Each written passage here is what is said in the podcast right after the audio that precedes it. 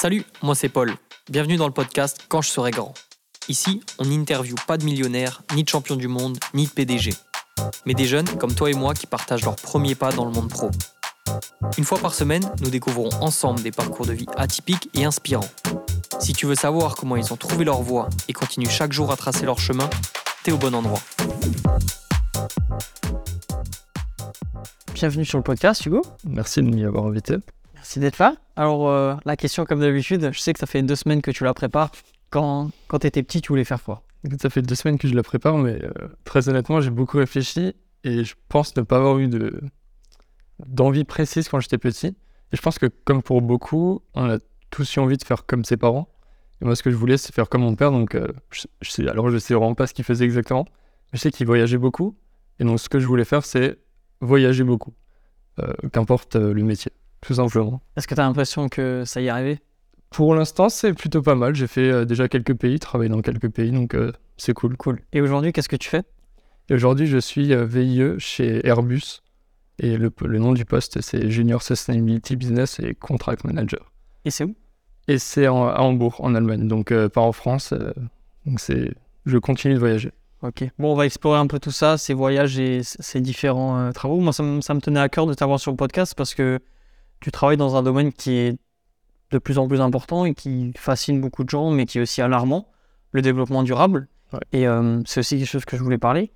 Est-ce que il y a quelque chose qui t'a amené vers ce milieu-là ou c'est juste vraiment tu es tombé dedans par hasard?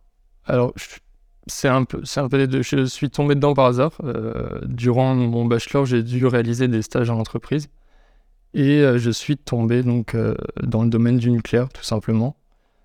Et le nucléaire m'a amené en fait à m'intéresser à toutes les, énergies euh, décarbonées ou carbonées, donc les énergies en général. Et je me suis vraiment pris, euh, une passion, on va dire, et un grand intérêt. Donc, euh, j'ai vraiment voulu continuer dans, dans ce domaine-là. Ok. Bon, on va explorer ça plus tard.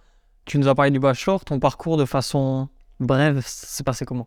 Donc après le bac en 2017, euh, je ne savais pas ce que je voulais faire, donc je suis rentré en, bachelor à l'UM Strasbourg en école de commerce.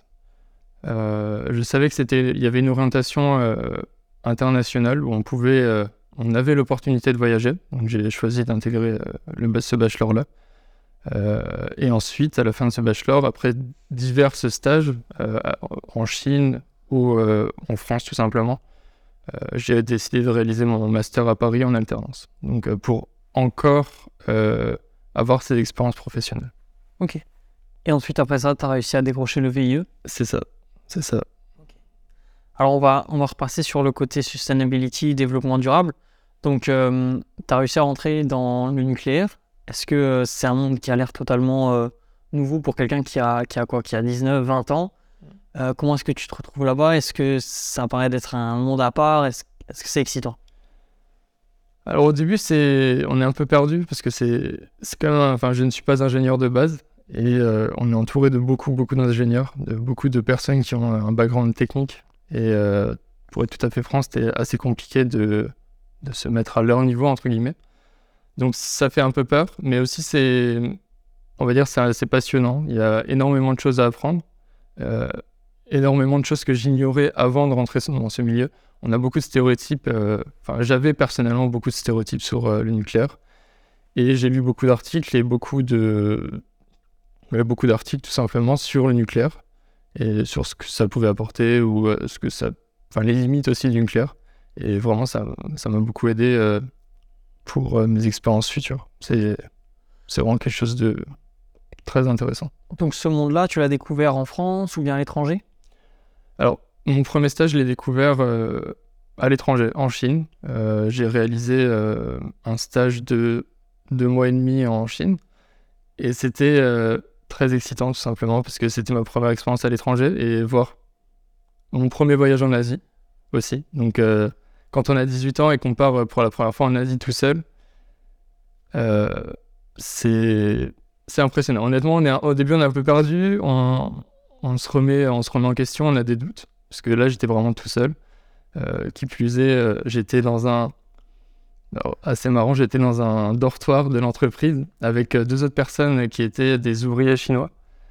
Et franchement, j'étais vraiment dans la culture chinoise. J'étais vraiment, j'étais pas dans un hôtel ou j'étais pas dans un appartement seul.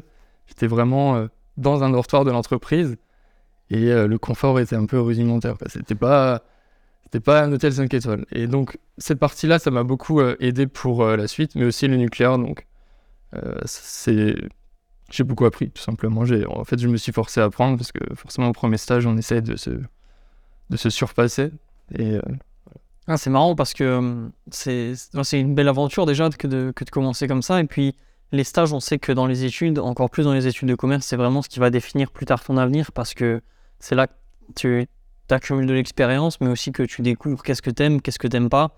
Mm. Est-ce que c'est quelque chose que tu vas approfondir? Et souvent, les gens, bah, ils, ont, ils ont du mal à trouver ce, ce premier stage. Hum, est-ce que bah, toi, tu as, des, des, conseils de peut-être aller dans un, dans un milieu qui est inconnu? On se dit, ah, le nucléaire, j'en sais rien, j'ai 20 ans, qu'est-ce que je vais aller faire là-bas? Mais d'un autre côté, ça peut peut-être ouvrir à des portes euh, plus larges.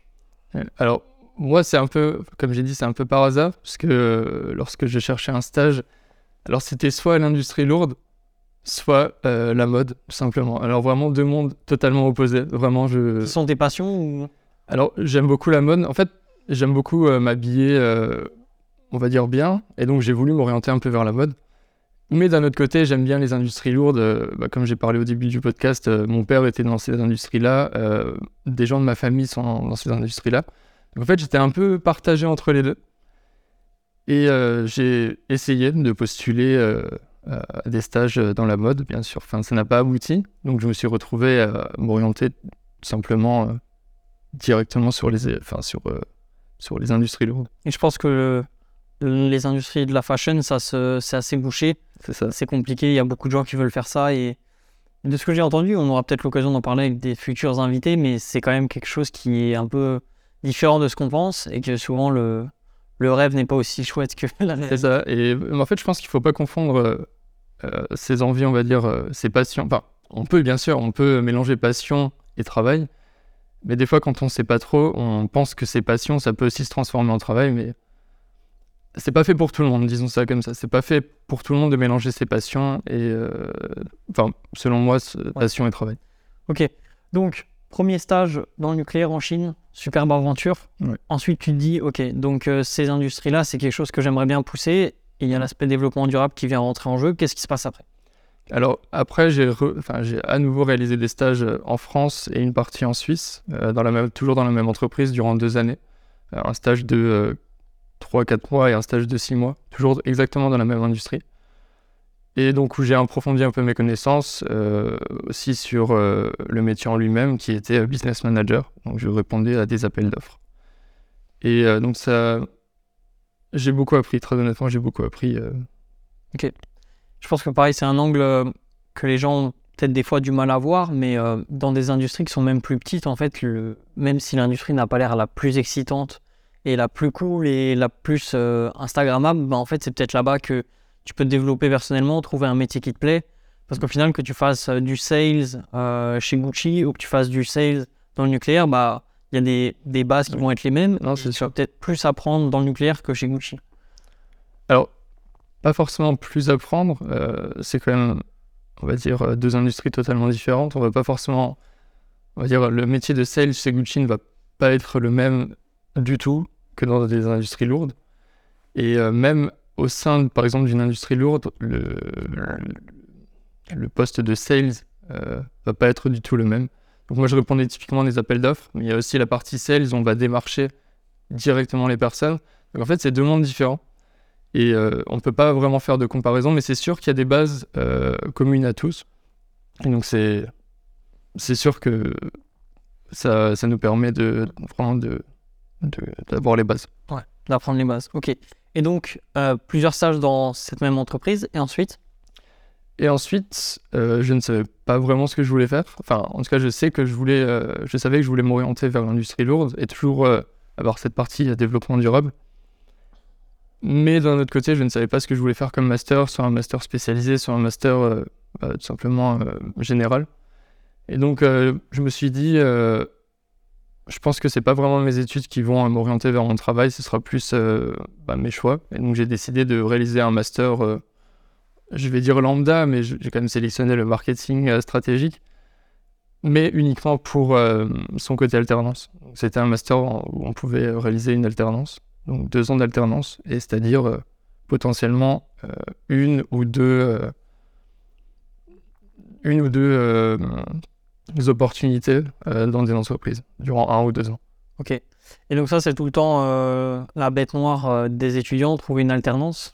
Comment ça se passe dans cette, dans cette industrie-là ou comment ça se passe pour toi? C'est alors moi j'avais la chance de réaliser des stages à l'étranger, euh, de même durant le bachelor de faire 10 semaines euh, de cours de langue à l'étranger, donc mon anglais était plutôt pas mal. Euh, j'avais déjà sur mon CV des stages en industrie lourde, donc ça m'a, pour être très honnête, ça m'a beaucoup aidé. Mais j'ai quand même pris énormément de temps à trouver une entreprise et la bonne entreprise.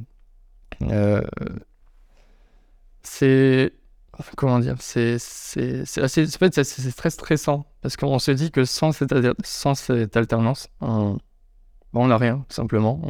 On, a beau être pris dans le master, mais si on n'a pas d'alternance, ça ne vaut rien, tout simplement. Donc euh, c'est très stressant, c'est épuisant, on envoie des, des, tonnes et des tonnes de CV. Et je pense que si j'ai un conseil, c'est euh, bah, tout simplement ne pas, être, euh, ne pas abandonner, ne pas être désespéré, même si on a 10, 15, 20 refus il suffit d'un oui, tout simplement, pour, euh, pour rentrer dans une voie et potentiellement euh, rester dans cette voie euh, le plus longtemps possible. Donc tu trouves ta première alternance? Ouais, chez BASF. Donc c'est une entreprise de chimie et de pétrochimie qui est, enfin là c'était basé à Paris, mais c'est une entreprise allemande. Ok. Et ça se passe bien, c'est intéressant? C'est un autre monde. En fait, c'est une industrie lourde, mais c'est tout simplement une, un autre monde. J'étais dans les produits de para-peinture. Alors sur le papier, c'est sûr que ça fait pas rêver. C'est pas Instagrammable comme tu l'as dit euh, avant. Mais on apprend beaucoup. J'étais donc euh, assistant chef de produit. Et euh, donc j'assistais mon chef de produit qui était aussi mon, chef d'alternance, mon, mon, mentor, mon premier mentor. Et en fait, c'est une personne aussi qui m'a beaucoup aidé, qui, qui était là pour moi, qui m'apprenait beaucoup. Et forcément, ça motive. Parce que quand on tombe aussi dans une alternance euh, qui a beau être bien, mais on n'a pas cette personne en fait qui, nous apprend, ça peut être aussi compliqué. D'où l'importance de, de des différentes rencontres dans sa carrière. Ça, et de ouais, ce, rôle de manager qui reste quand même intéressant mm. et important. Et donc, première année là-bas, tu fais un an d'alternance? C'est ça. Euh, je, fais un an d'alternance euh, qui se passe vraiment super bien. Et j'ai eu une opportunité ensuite d'aller chez Total Energy donc qui était plus en lien direct avec les énergies et euh, les énergies renouvelables et le développement durable. Donc euh, c'est pour ça que j'ai changé d'alternance euh, au bout d'un an. Ok. Et donc, de nouveau un an d'alternance qui se passe bien. Et ça se passe même encore mieux. alors, évidemment, le domaine, ça joue beaucoup. Ça m'intéressait beaucoup plus. Et les personnes que j'ai rencontrées chez Total, que ce soit d'autres alternants, euh, qui m'ont euh, beaucoup apporté, ou bien mon manager qui m'a énormément apporté aussi, qui me donnait beaucoup de responsabilités. Et ça, c'est c'est quelque chose que bah, je le remercie euh, aujourd'hui. Il m'a donné beaucoup de responsabilités, il me laissait présenter à des clients, ou il me laissait présenter des comités sur des projets à 15-20 personnes qui étaient en interne chez Total Energy, mais dans différents domaines. Et c'était pas des, on va dire, des petits postes. Et donc, franchement, j'ai eu beaucoup de, responsabilités. C'est beaucoup de confiance en soi qu'on engrange. Et donc, euh, comment est-ce que tu conseillerais aux gens qui ont, qui ont besoin de step up un peu dans leur poste maintenant et qui ont besoin de ces responsabilités-là? Comment est-ce qu'on demande des responsabilités comme ça si elles viennent pas à nous tout seuls Alors, pour le coup, moi j'ai eu de la chance, j'ai pas eu besoin de demander. C'est mon manager est, comme ça, tout simplement. Il aime responsabilité, ses alternants, il sait que c'est fait pour ça. Mais si on n'a pas cette opportunité, parce que tous les managers, bien sûr, euh, peuvent avoir un alternant ou un stagiaire, mais ne savent pas comment forcément euh, gérer ces alternants ou ces stagiaires. Donc je pense que c'est d'avoir une discussion tout simplement euh, sur les attentes du stagiaire ou de l'alternant et les attentes du manager au début. je pense que c'est assez important pour définir les missions et aussi définir les compétences qu'on aimerait acquérir ou développer. Et ça, je pense que c'est important faire le point et aussi euh, refaire ce point-là après 6 mois, 4 mois. C'est ça. Dire, OK, où est-ce que je peux m'améliorer? Qu'est-ce que j'ai check? et... C'est bah, ce qu'on a fait euh, avec mon manager au bout de bah, la moitié du, de l'alternance. On a fait un point. il m'a donné des conseils. Il m'a, il m'a aussi dit où je devais m'améliorer, où je pouvais m'améliorer, mais aussi d'un autre côté où, où mes compétences étaient déjà bonnes et où j'étais bon dans ce que je faisais. Et donc ça aide. Et tu disais, euh, du coup, là, tu es vraiment dans le monde du développement durable à ce moment-là. Euh, c'est un monde qui évolue très, très vite. Euh, comment est-ce que tu fais pour continuer à avoir du, des nouveaux savoirs, découvrir de nouvelles choses dans ce, dans ce milieu-là?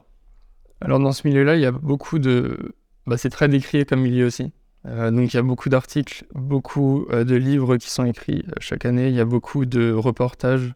J'aime beaucoup les reportages parce que c'est. C'est simple euh, tout simplement, c'est on, les regarde et euh, on comprend assez rapidement. Et y a, donc il y a beaucoup d'articles, beaucoup de livres et euh, aussi beaucoup de rapports qui sont faits chaque année, tout simplement. Et donc c'est des sources qui sont aussi validées par des organismes, c'est pas juste un reportage Netflix, même si le reportage Netflix peut être excellent. Mais je pense que c'est quelque chose qui, qui peut servir aussi aux gens qui, qui sont dans un domaine, qui sont dans un milieu et qui, qu'il y a l'opportunité de se développer, d'avoir plus de savoir. Je pense que c'est là où certaines personnes hésitent parfois un peu à plonger un peu dans le, dans le domaine. Et je pense un domaine qui est décrit justement comme la sustainability ou bien ça peut être, on le voit aussi beaucoup avec les gens qui sont euh, végétariens ou véganes, qui essaient vraiment de se renseigner. Et je trouve ça super parce que ils, viennent euh, creuser dans un sujet qui les intéresse. Et je pense qu'au travail, on devrait faire pareil et devoir toujours s'informer sur les nouvelles choses qui sortent, tout ça. Ouais, non, c'est sûr, c'est sûr. Et euh, et si je pouvais recommander euh, une source, bah, comme j'ai dit, les reportages, parce que c'est vraiment de la vulgarisation, ou les vidéos YouTube, c'est vraiment un domaine qui peut être complexe, mais qui est vraiment vulgarisé, qui est à la portée de tous. Et c'est comme ça vraiment que j'ai, j'ai commencé. J'ai eu les bases, et ensuite on peut lire d'autres articles qui sont un peu plus complexes, et d'autres termes qui peuvent être plus complexes. Ok. Et donc cette année à total, ensuite le master se termine, et là il s'agit de rentrer dans... Bon, tu étais déjà dans la vie réelle avec l'alternance, mais mhm. trouver son premier job, Ouais, c'est ça. Alors, j'étais partagé entre euh, trois choix, trois potentiels choix. Soit euh, faire une pause euh, de quelques mois pour découvrir, pour voyager un peu. j'ai beaucoup d'amis qui ont fait ça, j'ai eu beaucoup de retours positifs. Donc, j'avais cette idée dans un coin de la tête. Soit ou trouver un CDI, donc vraiment rentrer dans la vie réelle et être engagé dans une, entreprise. là, j'avais fait des recherches un peu partout, que, ce soit en France ou à l'étranger, donc aux Pays-Bas, en Allemagne. Et le troisième choix qui s'offrait à moi, c'était le VIE, donc le volontariat international d'entreprise. Euh, c'est pas un CDI, c'est plus un CDD, donc c'est un contrat euh, temporaire de euh, entre 6 et 24 mois. Et en fait, c'est une, une, initiative qui permet aux jeunes européens d'avoir une première expérience à l'étranger. Alors j'en avais déjà eu une en stage, mais là c'est vraiment une vraie grande première expérience à l'étranger. Ça peut être, là je le réalise donc chez Airbus en Allemagne, mais d'autres, euh, j'ai des amis qui sont partis chez Total Energy à Singapour ou euh, tu peux partir aussi aux États-Unis, etc. Donc euh, c'est vraiment une belle initiative pour, qui te permet de voyager. Ouais, donc c'est un, un, programme qui est proposé par l'État, qui a pas mal d'avantages. C'est ça. T'en parles, on dirait que tu es sponsorisé par, par l'État. Mais non, c'est vrai qu'on a quelques amis à nous qui, qui, le font en ce moment et c'est une superbe opportunité. Ça permet de partir à l'étranger, d'être dans une entreprise française. Donc pour les gens qui ont souvent un peu peur de leur niveau d'anglais, ça permet d'être aussi avec des collègues français, parler en français, ça aide aussi. Et, euh, et, voilà, une fois qu'on a ça sur le CV, souvent ça marche bien, les entreprises elles aiment bien parce qu'elles savent que c'est des postes euh, qui sont intéressants. Et bah, comme tu as dit, il faut pas avoir peur de la langue. Parce que là, je le réalise en Allemagne. très honnêtement, au niveau d'allemand, euh, en septembre, on n'était pas exceptionnel. Alors j'avais des bases, évidemment, que j'ai acquis à l'école mais euh, pas assez pour tenir une discussion. Donc, et c'est quelque chose dont j'avais peur, très honnêtement. Mais très honnêtement, les gens sont. Enfin, c'est une entreprise internationale, donc les gens parlent anglais ou français ou même espagnol chez Airbus. donc c'est pas c'est vraiment pas un problème et les gens font vraiment l'effort. Donc la petite piqûre de rappel comme à chaque chaque podcast pour dire aux gens essayez de bosser à fond l'anglais.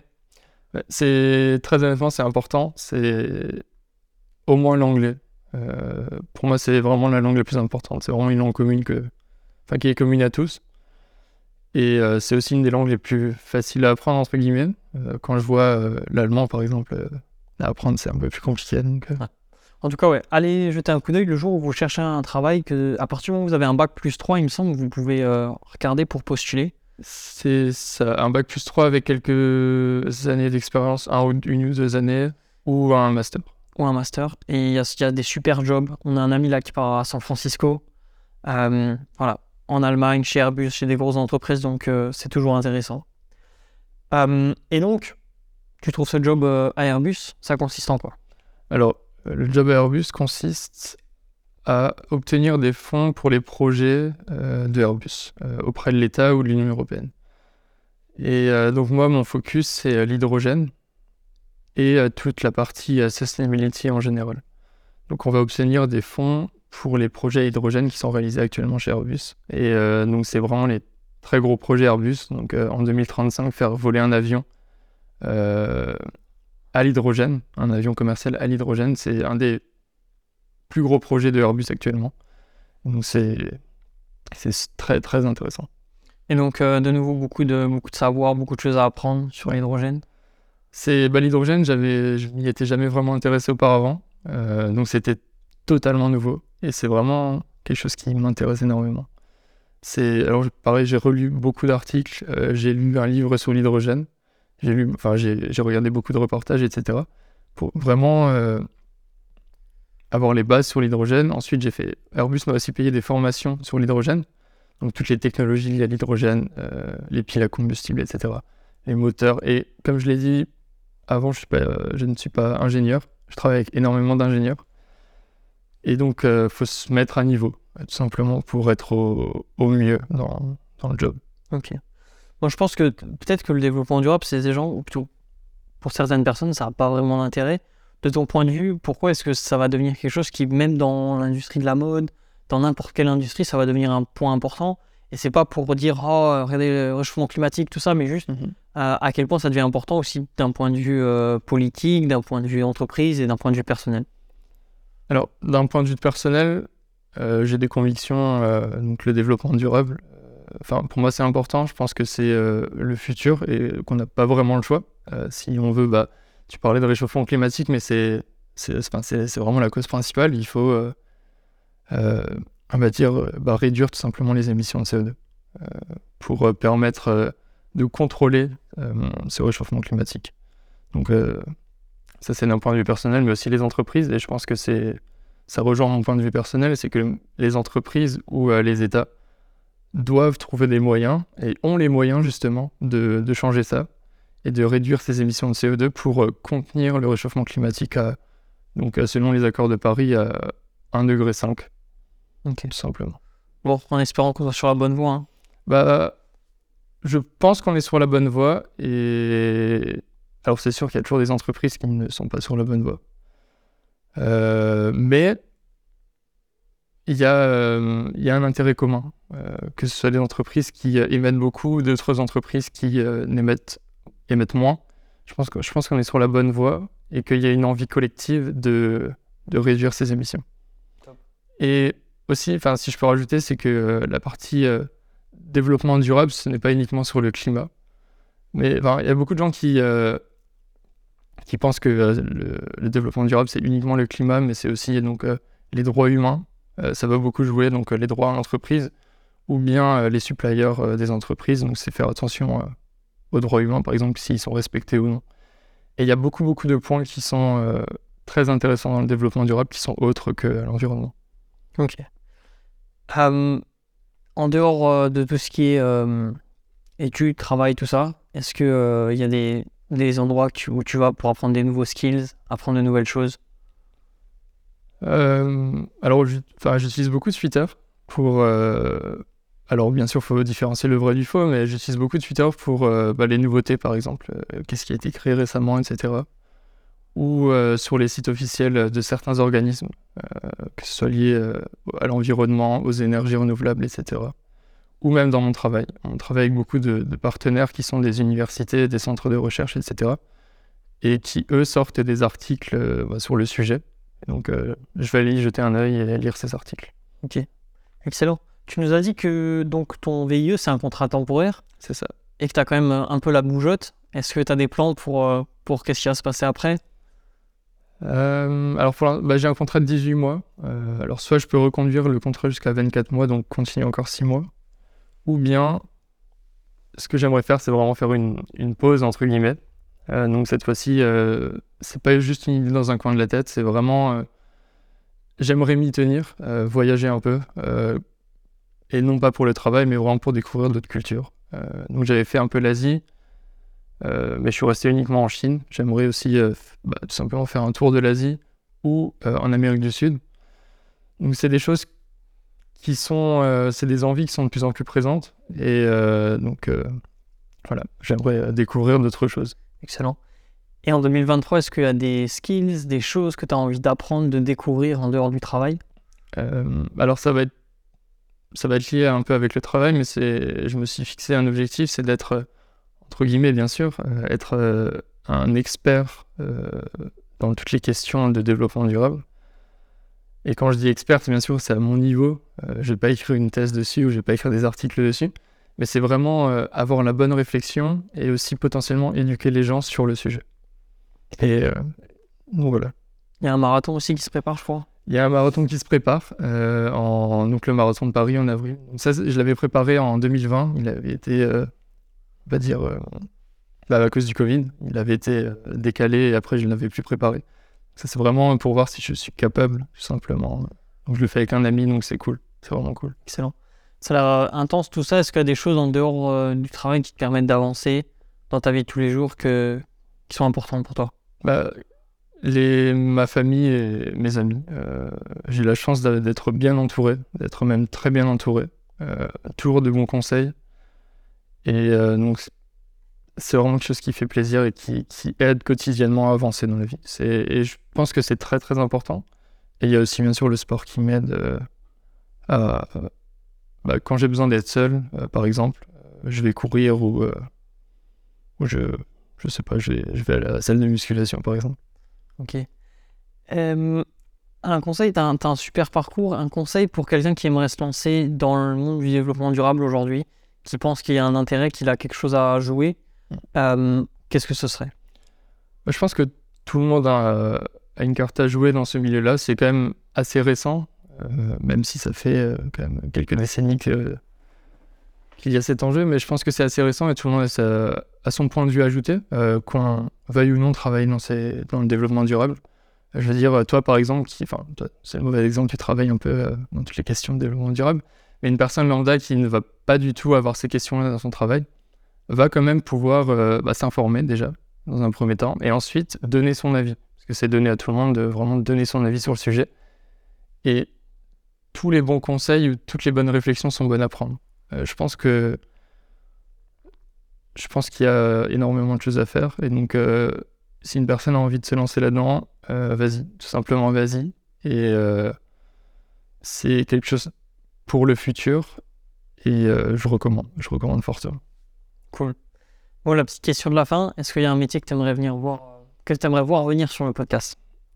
Euh, bah, comme j'ai comme j'ai voulu m'orienter dans la mode, euh, je dirais une personne qui qui est aujourd'hui dans la mode, pas forcément qui a créé des choses, donc enfin bien sûr un créatif ou une créative, mais euh, une personne qui est dans la mode, dans l'industrie de la mode, euh, que ce soit chez LVMH ou euh, chez Kering, peu importe. Ok, je note en espérant qu'on puisse trouver ça. En tout cas, merci pour le temps. Bah, merci à toi. C'était très intéressant. Et, et, on se reparle, j'espère, bientôt pour, pour en savoir plus. Yes, avec grand plaisir. Ciao. Ciao. Merci d'avoir écouté cet épisode de Quand je serai grand jusqu'au bout. N'hésite pas à le partager dans ta story ou à l'envoyer à un ami. Et si ça t'a plu, tu peux suivre le podcast et lui laisser une note de 5 étoiles. Ça va me permettre de gagner en visibilité et de te ramener des invités de folie. Et si t'as des recommandations, n'hésite pas à me les envoyer sur l'Instagram quand je serai grand podcast. D'ici là, n'oublie pas d'être fier de toi et de bosser dur. On se reparle dimanche prochain. A plus